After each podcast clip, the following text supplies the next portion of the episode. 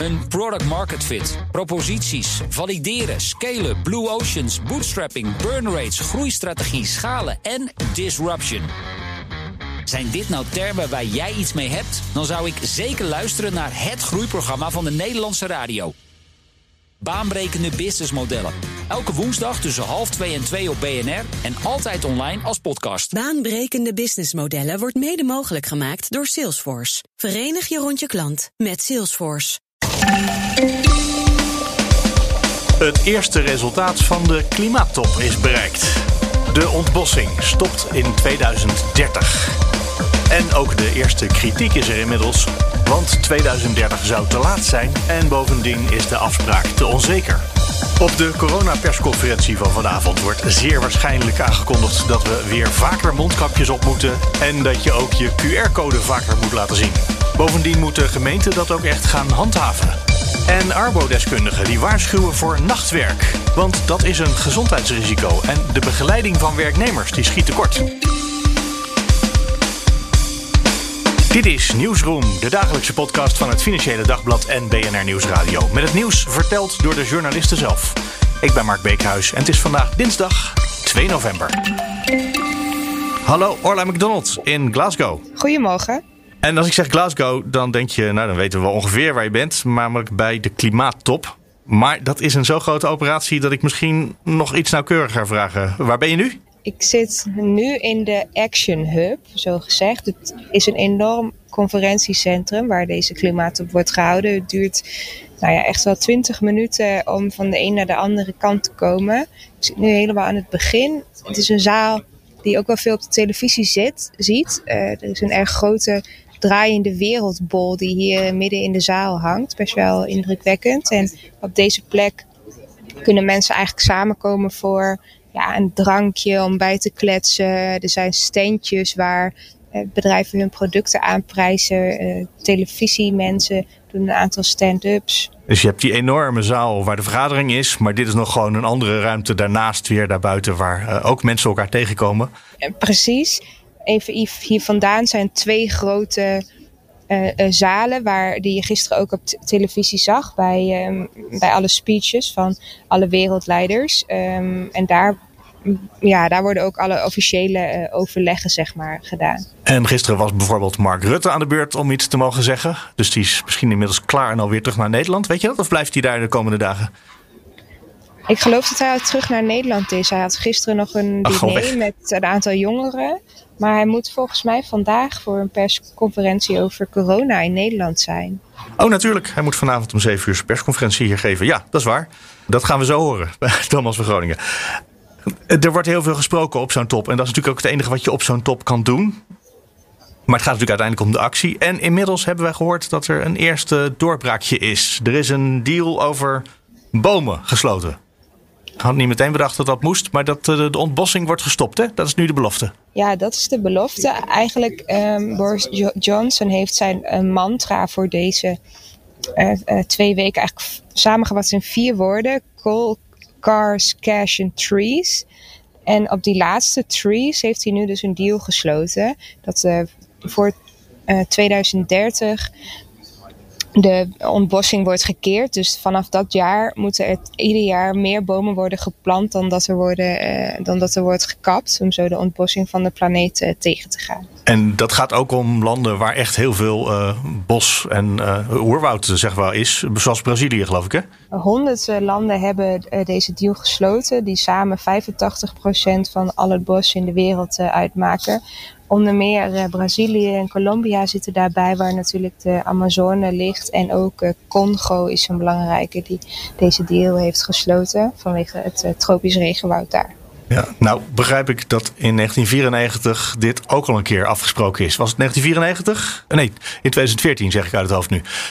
Dus het is al een keer afgesproken dat er gestopt wordt met ontbossing. En toen heeft het niet zoveel effect gehad.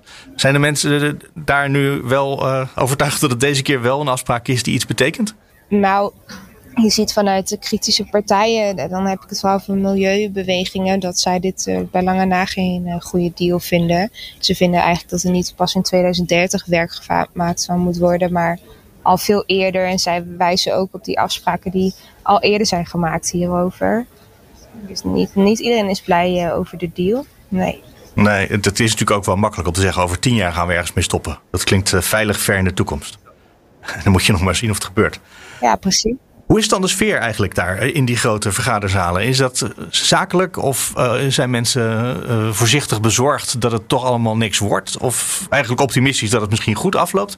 Wat, uh, wat is de sfeer? Nou, eigenlijk meer gemoedelijk. In de zin dat wereldleiders elkaar ook voor het eerst sinds lange tijd weer echt in het gezicht kunnen kijken.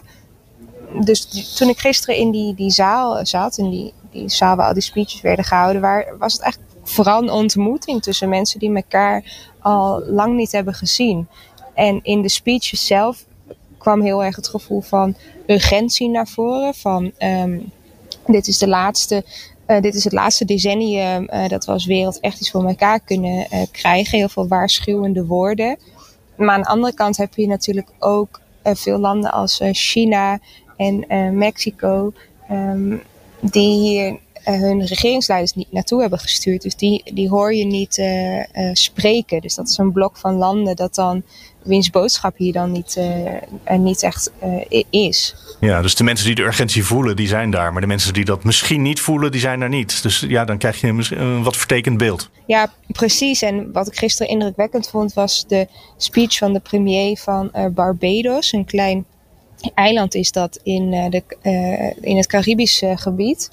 Uh, zij was echt verschrikkelijk kwaad toen zij haar toespraak hield. Ze zei echt: voor, voor ons is um, het tegengaan van klimaatverandering echt een, een, matter of life. Ons eiland verdwijnt gewoon in de zee als deze uh, opwarming van de aarde niet uh, gestopt wordt. En zij stond daar ook met een uh, opgeheven vinger en, en met veel emotie bracht zij haar speech. Ze zei ook, er zijn belangrijke landen hier in Glasgow niet. Of er zijn belangrijke landen hier niet. Hoe kan dat nou? Waar is hun excuus? En je merkte ook in de zaal dat, dat zij heel veel uh, ja, applausen kreeg. En uh, iedereen daar echt wel stil van was. Ja, dat komt dan toch aan. Want je zou denken, dat zijn allemaal doorgewinterde onderhandelaars... die allemaal heel vaak hele erge verhalen hebben gehoord. Dat zijn uh, premiers en uh, presidenten, toch? Die daar zitten in de zaal voor het grootste stuk. Nou, Joe Biden heb ik ook zien zitten, onder andere. Dus die, zijn, die zou denken, die zijn wel wat gewend aan heftige verhalen. Maar dat kwam dan toch aan. Mm, ik denk dat ze toch niet heel vaak iemand uit uh, Barbados zo zien uh, spreken. Nee, dat is dus waar. dat komt dan echt wel aan. En het is ook de manier waarop zij. Uh, ja, het is toch. Er werden gisteren bijvoorbeeld ook heel veel filmpjes getoond van overstromingen. En, en daarbij had ik het gevoel dat dat inderdaad minder binnenkwam. Want dat heb je al zo vaak gezien. Maar de manier waarop zij haar uh, toespraak hield, was gewoon erg emotioneel en met woede. En dat, voel je toch. Ik heb ook gekeken naar een, een filmpje van David Attenborough, die ook een speech heeft gehouden uh, voor de geachte afgevaardigde bij de klimaattop. Af en toe filmden ze dan even de zaal in. En dan zag je dat nou, Biden zat bijvoorbeeld echt zeer oplettend uh, te kijken. Terwijl later begreep ik dat hij in slaap gevallen was. Maar toen keek hij even heel scherp. Uh, ja. Ik heb andere mensen die zaten echt heel goed op te letten. Er waren ook een paar die geïnteresseerd naar hun telefoon bezig waren. Die dachten, dit weten we al wel. Um, is dat ook zo'n moment wat dan aankomt in die zaal? Ja, zijn uh, toespraak was ook heel indrukwekkend. Met name omdat hij een filmpje liet zien. Waar hij, uh, hij sprak mee met dat filmpje. Maar dat filmpje liet uh, het gehalte CO2 in de atmosfeer zien in de afgelopen 2 miljoen jaar. En dat lijntje, dat, dat, dat piekt dan en daalt dan de hele tijd, maar blijft wel redelijk uh, stabiel. En dan ineens vanaf 1850, sinds het begin van de industriële revolutie, schiet die lijn echt als een malle omhoog. En je voelt gewoon het ongemak in, in de zaal, want dan je ziet, je, je ziet het gewoon, dat lijntje dat, uh, dat, dat ligt niet. Dus dat, dat maakte zijn toespraak heel erg indrukwekkend. Een van de zinnen die ik van Attenborough hoorde, die eigenlijk een verhaal over hoop probeerde te vertellen. Die zei, nou we moeten niet alles doen vanwege angst voor overstromingen bijvoorbeeld. Uh, maar we moeten het doen voor hoop voor de toekomst. Uh, maar er zat toch ook even een zinnetje in van, is dit dan hoe het verhaal van de mensen eindigt, dat klonk wel heel erg uh, defetistisch ineens. Van, het is klaar. Ont, nou ja, we moeten het redden, maar uh, gaan, we zo, gaan we het redden? Dan keek hij toch ook een beetje beschuldigend de zaal in. Nou kijk, zo'n David Attenborough die um, die spreekt echt over het, het uitsterven van de mens. Eigenlijk werd dat gisteren gewoon meerdere keren letterlijk uh, gezegd. Ja. En dat is natuurlijk iets heel onwerkelijks om, om te vatten. Dat je vaak denkt, joh, dat, dat zal toch wel niet. Eh, maar hij hamerde erop dat als je naar de, de, eh, de cijfers kijkt, dat, dat we dan onze planeet aan het verwoesten zijn. En zo, op die manier, zo kijkt hij ernaar. Dus daarom, eh, ko- daar komen die harde woorden van hem ook vandaan. En wat ik zei, president Biden die hier zat zeer oplettend te kijken op dat ogenblik. En jij zat achter hem, hè? begreep ik. Ik zat eh, pakweg 10 meter eh, rechts eh, achter hem. Ik was er zelf wel eh, verbaasd over, want ehm, eh, je moet je voorstellen, het is hier eh, enorm massaal en daardoor ook heel erg chaotisch. Als pers mogen wij niet overal bij zijn. Dat, dat komt eigenlijk vooral door de coronaregels hoor. De, de toegang tot de zalen is erg beperkt. Dus de organisatie had tien eh, kaartjes om eh, de World Leaders Summit van gisteren live in de zaal te kunnen zien. Tien, tien passen voor alle eh, schrijvende pers ter wereld. En je moest je opgeven via een lijst die zondagochtend open ging. Ehm, nou, onder meer ik en mijn collega van nu.nl waren er echt als de kippen bij. We hebben, nou, ik denk wel een uur in de rij gestaan. maar uiteindelijk een uur in de rij, omdat er ook nog heel, heel veel andere vragen eh, waren hoor. Niet iedereen eh, kwam voor die toegangspas. Maar in ieder geval, ehm, wij, wij mochten daarbij zijn. Wij stonden op die lijst eh, samen met een, vrouw van CNN, een, ehm, een journalist uit Nieuw-Zeeland en nog zes anderen die ik niet heb ontmoet. Ehm, maar je, ja, je, je kon daardoor gewoon ook wel heel dicht bij die wereldleiders komen. Ik was eigenlijk ehm, nog druk met eh, tweetjes sturen. Eh, voordat eh, die hele World Leaders Summit eh, begon. En op een gegeven moment nam het geroezemoes in de, in de zaal ro- rondom mij heen nam af. Waardoor ik dacht, oh, het zal zo wel beginnen. Dus ik keek op en toen, nou ja, toen stond Joe Biden ineens eh, 10 meter voor mij. Hij had de hele zaal stilgekregen. Da daarom was iedereen stil geworden. En wat er dan gebeurt, ja, dat is echt wel fascinerend om te zien hoor. Hij, hij gaat dan zitten. John Kerry neemt eh, plaats eh, achter hem. En ehm, sommige wereldleiders komen hem begroeten, zoals eh, Emmanuel Macron van eh, Frankrijk. Ehm, en nog een eh, Chinese eh, ambtenaar kwam hem eh, ook begroeten. Ehm, eh, maar de rest van de wereldleiders die, die, die nemen ook foto's van hem. Die zijn ook onder de indruk van dat hij, hij daar, daar is en daar zit. Wat leuk. En eh, wat er dan gebeurt is dat, dat er wordt eh, eh, één camera dan voor hem geplaatst om ehm, ja, eh, shots eh, te nemen van hem tijdens eh, die toespraak, bijvoorbeeld van een David Attenborough.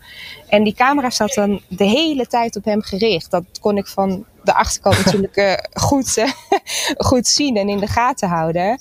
En ehm, ja, ik, ik zag pas achteraf toen ik uit de zaal kwam dat hij eh, op een bepaald moment zijn ogen dicht eh, deed. En het ziet er inderdaad echt uit alsof hij eh, dan in slaap eh, valt. Eh, van de achterkant heb ik hem niet eh, weg zien dommelen, moet ik eerlijk zeggen. Maar, eh, Bleef ja, wel netjes recht overeind zitten. Ja.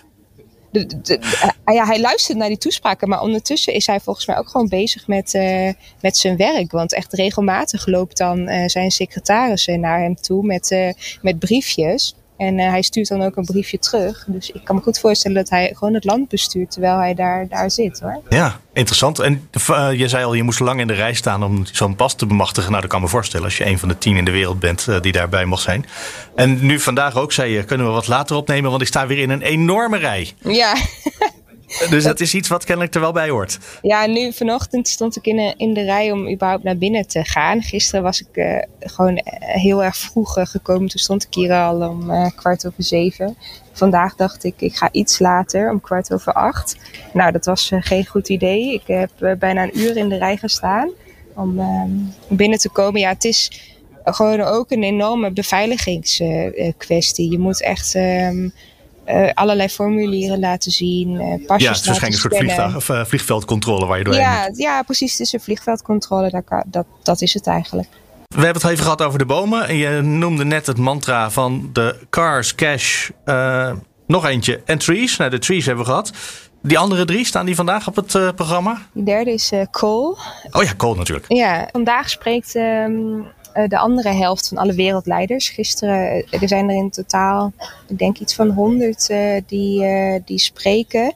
En um, gisteren was de helft en vandaag is de, de andere helft. Maar ja, de hotshots die zijn geweest.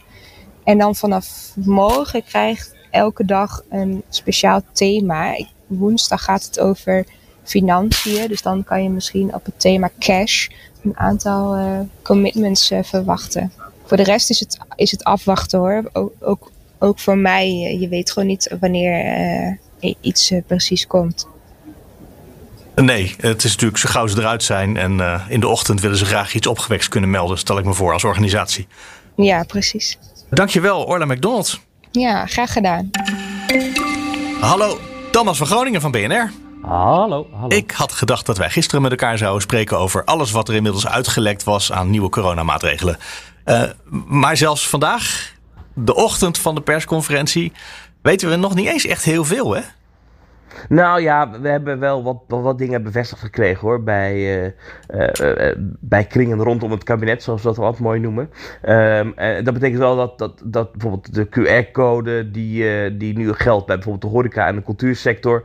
Ja, die gaat op meer plekken gelden. Nou, dan worden sportscholen genoemd, dan worden zwembaden genoemd. Dan worden dierentuinen, pretparken, musea genoemd. Um, dat is wel echt een concreet iets dat wel echt inmiddels wel bevestigd is door bronnen dat dat gaat gebeuren. Um, en verder de mondkapjesplicht die nu dus nog geldt in het openbaar vervoer, gaat op meer plekken gelden. Daarbij lees ik wel alweer wat verschillende dingen in de media. En eh, als ik nou. zelf onze bronnen raadpleeg, dan is nog niet helemaal duidelijk waar die mondkapjes dan precies gaan gelden. In de supermarkt bijvoorbeeld weer. Nou ja, publieke binnenruimte wordt dan genoemd. Maar dat, is een supermarkt een publieke binnenruimte of is dat het stadhuis? Ja, dat was het de vorige keer wel. Alleen nu, als ik dan doorvraag bij, uh, bij mensen die bij die overleggen zijn geweest, dan wordt bijvoorbeeld het gemeentehuis genoemd. Als voorbeeld. Bij ja. een winkel nog niet. Maar ik, dat is dus iets wat voor mij nog een beetje. Uh, op het moment dat wij dat opnemen, nog een beetje boven de markt hangt. Ik ga er even vanuit dat ze wellicht teruggaan naar de regels zoals die waren, dan zou de supermarkt daarbij horen. Maar dat is dus echt nog niet zeker. Dus dat weten we nog niet. Meestal stond er toch op zaterdag, soms op, uh, op zondag of op maandag uh, nieuws op websites uh, wat we kringen krijgen. Ja, nu zitten we op de ochtend en we zitten nog een beetje te zoeken. Dus daar zit toch een soort. Uh, het is anders dan de vorige nou, keer. Nou ja, ja, of dit is het gewoon. Hè, dat ze dat gewoon het kabinet ook. ook niet heel veel maatregelen wil nemen. Uh, uh, daar, daar lijkt het eigenlijk wel op. Um, en wat denk ik ook wel speelt, is dat, dat de Tweede Kamer natuurlijk een paar keer echt wel pissig was geworden over de manier waarop dit ging. En we hebben natuurlijk vorige keer gezien met de, met de QR-code, de coronapas, de invoering daarvan.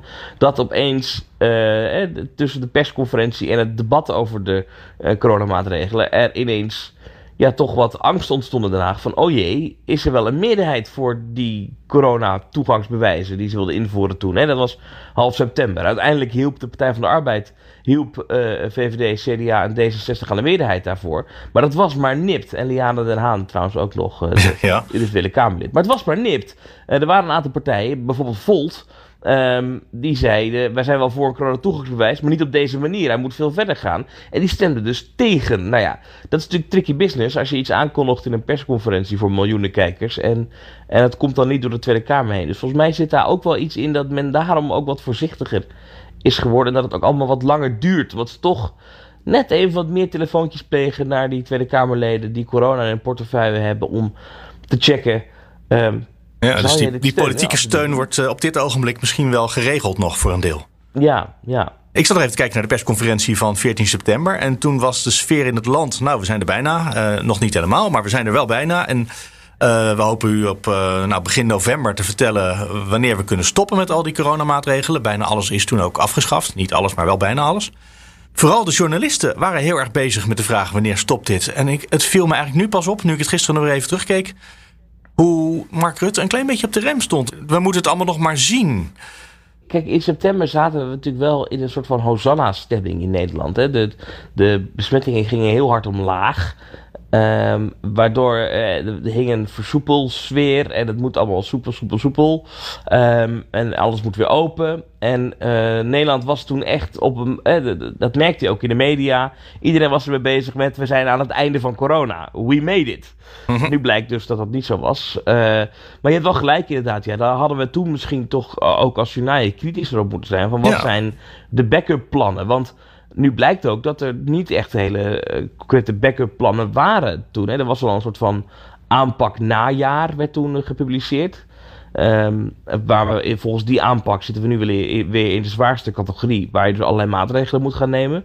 Um, maar die maatregelen staan daar helemaal niet concreet in beschreven in die aanpak najaar. En je ziet ook dat bijvoorbeeld met uh, de uitbreiding van de QR-code, maar ook het eventueel opnieuw invoeren van de anderhalve meter op sommige plekken, dat dat niet zomaar meer kan, omdat ja, daarvoor toch weer opnieuw wetgeving gemaakt moet worden. Dat duurt gewoon een week of anderhalf. Uh, en dat is natuurlijk wel iets. Op zich hebben we de tekst voor die wet natuurlijk wel gewoon klaar liggen, want die hebben we al een keertje eerder gehad. Dus dat zou ze. Ja, maar we hebben wel het wetgevingsproces natuurlijk. Hè? Dus het moet ja, ja. de Tweede Kamer, dan de Eerste Kamer. En, um, um, er zit toch wat meer wat erbij komt kijken. Maar dat, dat, dat, daar hebben ze dus niet um, een instrument toen al voor bedacht. Van ja, wat nou als het opleeft dit najaar, dat we snel kunnen ingrijpen. wij gingen toen er toch volgens mij ook wel echt een beetje vanuit. We zijn er vanaf. En sterker nog, de datum van 1 november werd genoemd als de dag, dan, dan, dan schakelen we alles af. Nou ja, dat is niet gelukt. En uh, twee weken geleden hadden we natuurlijk in Nieuwsroom Den Haag Marina van Zelst uh, te gast. Modelleur van infectieziekten, die zich dus in deze tijd volledig bezighoudt met corona. En aan hem luchten we de vraag voor: het zal toch niet zijn dat we voor de derde keer ons uh, stoten aan deze steen als echte ezels? Dat we voor de derde keer erin tuinen, dat we het versoepelen en dat het te snel is. En hij zei ja, daar zijn we wel mee bezig op het ogenblik. Het is wel een patroon, wat we inderdaad vaker hebben gezien. Hè? Dus iedere keer dat we dan toch, dat, dat, dat kabinet dan toch laat reageert. Um, uh, en dan niet alle instrumenten meer heeft die ze wellicht nodig hebben. En uh, wat dan ook in dat opzicht wel een interessant patroon is, is dat we heel vaak hebben gezien met maatregelen waarvan het kabinet dan zei: dat gaan we niet doen. Of dat gaat ons te ver. En waarbij niet alleen het kabinet, overigens ook de Tweede Kamer zei: dat gaan we niet doen. Um, dat hebben we bijvoorbeeld gezien bij de avondklok lange tijd. Ja. Gaan we niet doen, gaan we niet doen. Um, Tot we het wel gingen doen tot het wel gingen doen. En uh, eenzelfde soort patroon vind ik erg interessant. Zien we nu langzaam ontstaan met uh, het uitbreiden van de QR-code naar bijvoorbeeld de werkvloer. En het aanpassen van de QR-code naar een eventueel 2G-systeem. Dat je dus alleen nog maar een QR-code krijgt als je gevaccineerd of genezen bent. Niet meer als je je hebt laten testen. Dus dan we het testen afschalen. Dus dan kan je niet naar de kroeg als je niet gevaccineerd bent of ziek bent geweest? Ja, en dat zou natuurlijk indirecte vaccinatiedrang zijn. Dat zijn wat twee onderwerpen van we weten dat die wel degelijk besproken worden binnen het kabinet. Hè. Eh, de jongen hinten er vrij opzichtig naar, naar maatregelen voor ongevaccineerden. Gaat het kabinet nu niet doen omdat er geen draagvlak voor is, voor zover we weten. En geen wet. Um, Toch? En geen wet. Um, en datzelfde geldt ook voor Um, voor die QR-code naar de werkvloer brengen. Daar is ook een wijziging van de wet voor nodig. Maar gisteren bevestigde Grappenhaus dat het plan wel degelijk op tafel ligt, maar niet voor vandaag. Um, en dat gaf mij toch wel enorme avondklok-vibes. Dat je lange tijd hoort: we gaan het niet doen, we gaan het niet doen, dit gaat echt te ver. Dat wil je toch niet? Maar langzaam merk je in het. Ja, in hoe het gaat in het Haagse dat men zich er toch voor aan het klaar stomen is. Ja, ik vind dat op zich niet zo heel gek hoor. Dat we steeds iets verder gaan met maatregelen. Want het duurt ook steeds langer. En uh, nou ja, je hebt de afgelopen dagen vanuit de ziekenhuizen echt uh, alarmbellen gehoord. Uh, dat ze het daar echt niet volhouden. Dat duurt gewoon, nou straks duurt het twee jaar als we tegen de kerst zitten. En dan, ja. dan, dan, dan moet je misschien inmiddels denken aan heftigere maatregelen die je eerst nog voor onmogelijk hield. Ja, dat zou kunnen. Maar dat, dat, dan is het wel weer een patroon dat we dan eerst lange tijd zeggen. Geen drang, absoluut niet. En uiteindelijk lijkt het daar dan toch wel op. Ja, um, op de werkvloer, uh, die QR-codes, dat werd volgens mij ook op 14 september. Dus dat bij die laatste persconferentie al uh, besproken. Dat dat misschien aan de orde zou kunnen komen. Maar dat daar ja. een wet voor moest komen. Ja, uh, het zou maar... wel vrijwillig zijn, hè? dus niet al, want ik, ik had het gisteravond getweet. Uh, ik was namelijk bij het overleg tussen de, het kabinet en de burgemeesters. En een aantal burgemeesters, bijvoorbeeld de burgemeester van Venlo, die sprak zich best wel uh, hard uit voor die QR-code te werkvloer. Dus ik had het getwitterd. Um, en hij zei ook echt van, nou ja, weet je, als je dan niet getest bent, of niet, niet de QR-code hebt, dan, dan kan je thuis werken. En ik kreeg honderden reacties. als ik mijn telefoon aanzet, dan word ik gek van de notificaties van mensen die zeggen: ja, hoe kan een bakker en een stratenmaker nou thuiswerken? Maar het is, het is, wat we begrijpen in dit plan is het dus, is het dus een, een optioneel voor de werkgever die dat kan invoeren voor plekken waar je kan thuiswerken. Dus bijvoorbeeld kantoorbanen.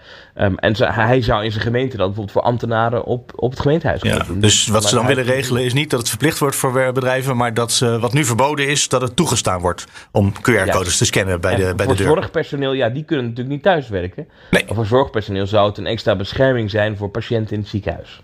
Ja, dat zou zomaar vanavond uh, aangekondigd kunnen worden. Dat daar een wet voor uh, in de maak Als ze daar vandaag nog een knoop over doorhakken, zou dat zomaar kunnen. Dat ze dat, wellicht dat ze dan aankondigen van we willen dit gaan doen, maar dan gaan we nu dat wetgevingstraject in. Dan wordt de Tweede Kamer dan wel echt mee betrokken worden. Dat, dat kan het kabinet niet nu even op eigen houtje bedenken. Nee, dus we kunnen ook uit zeggen we gaan hiermee aan de slag. En we denken dat we ja. steun krijgen in de Kamer.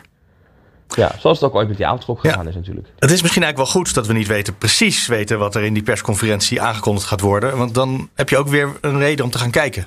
De eerdere keren dacht ik altijd, ja, als je alles al weet, moeten we dan nog gaan kijken? Ja, dat moet dan toch, want het is werk. Maar voor, voor de rest van het land, het is natuurlijk, we noemen het een persconferentie, maar het is natuurlijk eigenlijk gewoon een toespraak tot het volk. Dus jij verwacht recordkijkcijfers? Nou, ik ben nou, Ik, ik denk als, het, eh, als er iets van afhangt, denk ik dat misschien wel meer mensen willen gaan kijken. Terwijl als je het uh, morgens al in de Telegraaf of in het AD hebt kunnen lezen. Of bij ons op de radio hebt kunnen horen. Ja, ja, ja, ja dan is het toch Zou je dan? Ja, dan is het minder noodzaak. Zeven uur vanavond, uh, dan weten we meer. Thomas van Groningen, dankjewel. Graag gedaan. Hallo, Rick Winkel van het Financieel Dagblad. Hallo. We gaan het hebben over nachtwerk. En dat wist ik eigenlijk helemaal niet. In Nederland hebben we relatief veel mensen die s'nachts werken. Ja, heel opvallend. Als je dat, als je de, de, dat uh, grafiekje ziet, dan uh, valt dat echt op dat Nederland uh, heel veel nachtwerkers heeft. Ja. Hoeveel, de, hoeveel zijn het er? Nou, het zijn er, het waren er, moet ik zeggen, 1,3 miljoen. Dat was mhm. eigenlijk voor, dat ook al veel. voor de coronacrisis.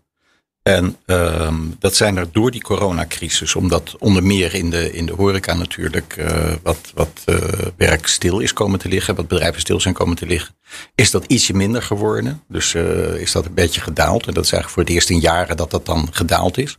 Maar ja, de verwachting luidt dat dat gewoon weer nu weer spuitend ja, Dat het zo snel weer terugkomt als dat weer mag. Al terug is waarschijnlijk. Ja, want die, die, die, die oh, cijfers van het CBS die lopen natuurlijk altijd. Hè, die metingen die lopen altijd een beetje Clubs moeten toch om 12 uur dicht. Dus dat. Uh, nou ja, goed, dan heb je dat nu nog iets. Heb je nog een uurtje dat je kan opruimen s'nachts. Ja. Precies, precies. Maar goed, dan als je op 12 uur moet stoppen, dan heb je nog steeds mensen die in de nacht. Uh, inderdaad, ja, het licht uit moeten doen, het licht uit moeten doen, de boel moeten schoonmaken. Dus ja, nee, je bent er nog niet af als je op 12 uur uh, de klanten nee, de deur uit. begint het bezig met weten te krijgen. Ja. Ja. ja, precies. Dat moet ook nog lukken. Ja.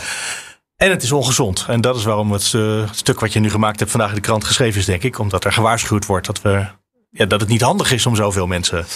Uh, nou, dat, dat is niet echt het, het signaal is dat het niet handig is om zoveel mensen uh, in de nacht te laten werken. Het, het, het, de waarschuwing, als je dat wilt. En ik heb gesproken met, eh, met eh, Arbo-deskundigen. De waarschuwing is eigenlijk van werkgever als je dat doet. Werknemer als je dat doet. Pas nou verschrikkelijk goed op over hoe je dat inkleedt. Zorg ervoor dat die mensen die dat doen, hè, dat die weten waar ze aan beginnen. Eh, dat ze goed op de hoogte zijn van als je dat doet, dat het je lichaam sloopt op een bepaalde manier. Uh, dat het ook je uh, vernuikend kan zijn voor je sociale contacten en al die dingen meer. Uh, en, en, en zeker voor die lichamelijke gevolgen, die kun je dus opvangen door bijvoorbeeld heel goed te eten, goed je rust te nemen. nou ja, goed, zo zijn, zo zijn er meer dingen. Eigenlijk, het, het verhaal is eigenlijk een, een, werknemer die in de nacht werkt, die, die verdient eigenlijk dezelfde begeleiding als een topsporter.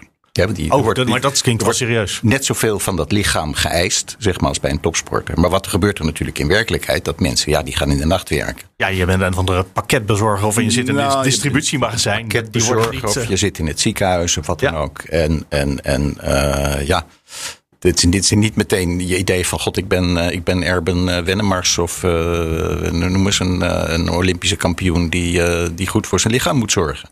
Ja. Integendeel, uh, vaak, ja, wat neem je mee? Voor, uh, wat haal je voor vette hap uit de kantine? Wat, uh, wat, wat gebruik je nog aan alcohol bijvoorbeeld? Nadat je dienst erop zit om, om twee uur eventjes bijkomen met een, met een glaasje. Ja, dat zijn eigenlijk allemaal dingen die je niet zou moeten doen. En die ik herken je dus dit allemaal. Ja. Vroeger heb ik heel vaak de allervroegste diensten bij BNR gedaan. En die begonnen toen nog om half vijf. Ja. Dus dan moest om kwart over drie, half vier de wekker. Ja. En als je dan om twee uur klaar bent, dan is de energie op en heb je neiging om veel te veel en veel te vet te eten. Killing, killing. Ja. ja, precies. Ja. Maar daar moet je je dus bewust van zijn. Dat heeft toen niemand tegen mij verteld. Dat weet ik heel zeker. En ik weet ook dat er een aantal collega's die die dienst ook deden, dat die met gezondheidsproblemen daarmee gestopt zijn en zeiden: doe maar maar weer overdag. Ja. De, de, oproep, de oproep van deze mensen is dus ook te zeggen: nou, werkgever, ga daarover in gesprek met die werknemer. Zorg dat hij dat allemaal weet, hè, dat hij zich daarvan bewust is. En dat ja. probeer er ook uh, eraan te herinneren dat hij, dat hij zich daaraan houdt. En laat dat ook via de, de arboarts of de bedrijfsarts, laat dat ook een beetje bijhouden, laat dat onderzoeken. Het, het, wel, het was wel heel gaaf. Je komt binnen en uh, het licht moet nog aan, zeg maar. Ja. Nou, letterlijk trouwens. Ja. En bovendien, ik woonde toen nog een uur met de auto hier vandaan. Ja. Uh, dus er was helemaal geen feeling natuurlijk om half vier. Ja het heeft echt absoluut voordelen. En het heeft ook, dat las ik ook in een stuk, het heeft iets van saamhorigheid. Ja, je, nou, dus als je is, zo vroeg begint. hangt een beetje van je vak af, denk ik. Ik denk dat als je, als je scheepswanden moet uh, afslijpen, dat het dan ja, dat uh, misschien minder anders. romantiek heeft dan als je als journalist de nachtdienst hebt en te maken krijgt ja, met een, met een ramp aan het andere eind van de wereld.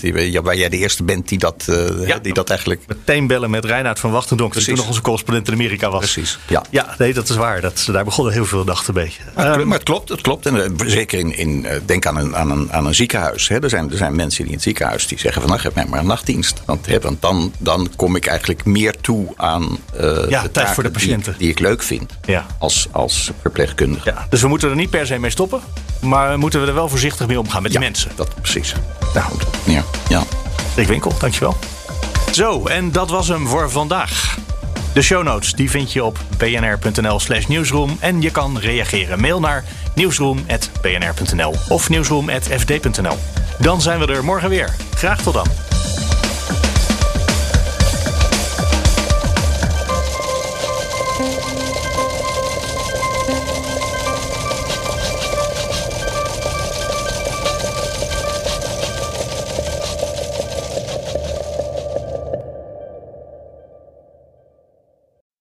Product Market Fit, proposities, valideren, scalen, blue oceans, bootstrapping, burn rates, groeistrategie, schalen en disruption. Zijn dit nou termen waar jij iets mee hebt? Dan zou ik zeker luisteren naar het groeiprogramma van de Nederlandse radio. Baanbrekende businessmodellen. Elke woensdag tussen half twee en twee op BNR en altijd online als podcast. Baanbrekende businessmodellen wordt mede mogelijk gemaakt door Salesforce. Verenig je rond je klant met Salesforce.